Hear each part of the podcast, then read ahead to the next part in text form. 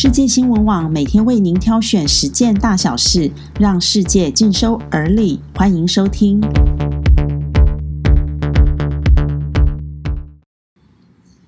Hello，各位听众朋友，大家好，今天是六月一日。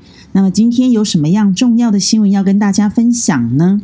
首先是台北时间五月三十一日，全球人类最伟大的事情就是马斯克的太空探索科技公司 SpaceX 成功的把太空人送上了外太空。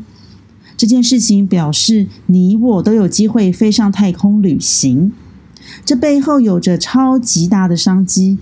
本来美国从二零一一年退出送人上太空的计划之后，只剩下俄罗斯有能力训练太空人，因此太空人都要到俄罗斯太空总署受训，也帮俄罗斯赚进了大把钞票。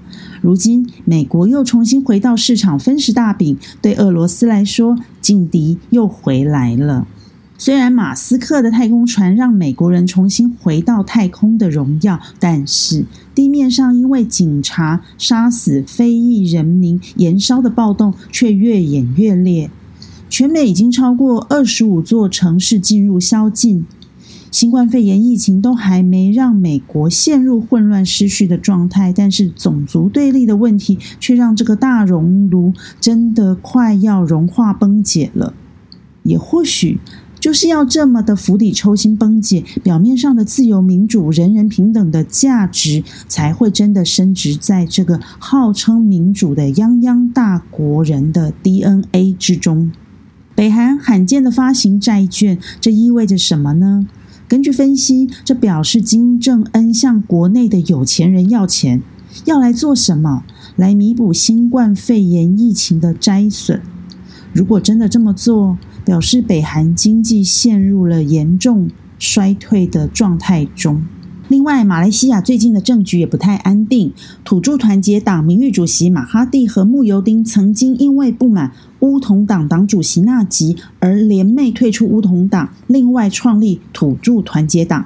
之所以取了这样的名字，就是开放马来西亚土著都可以入党。和穆尤丁这两大巨头目前正在内讧，因此根据评论家的分析，曾被马哈蒂暗算过的安华最有机会坐收渔翁之利。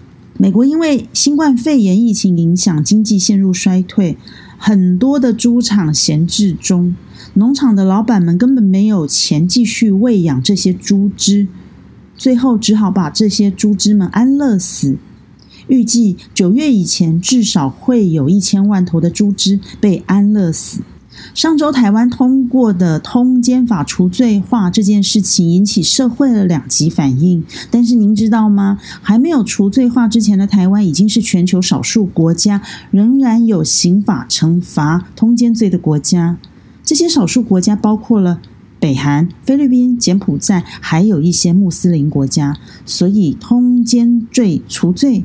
意味着什么呢？听众们可以自行想象。敦南成品正式在三十一日的凌晨，也就是六月一日的零时，画下了三十一年的句点。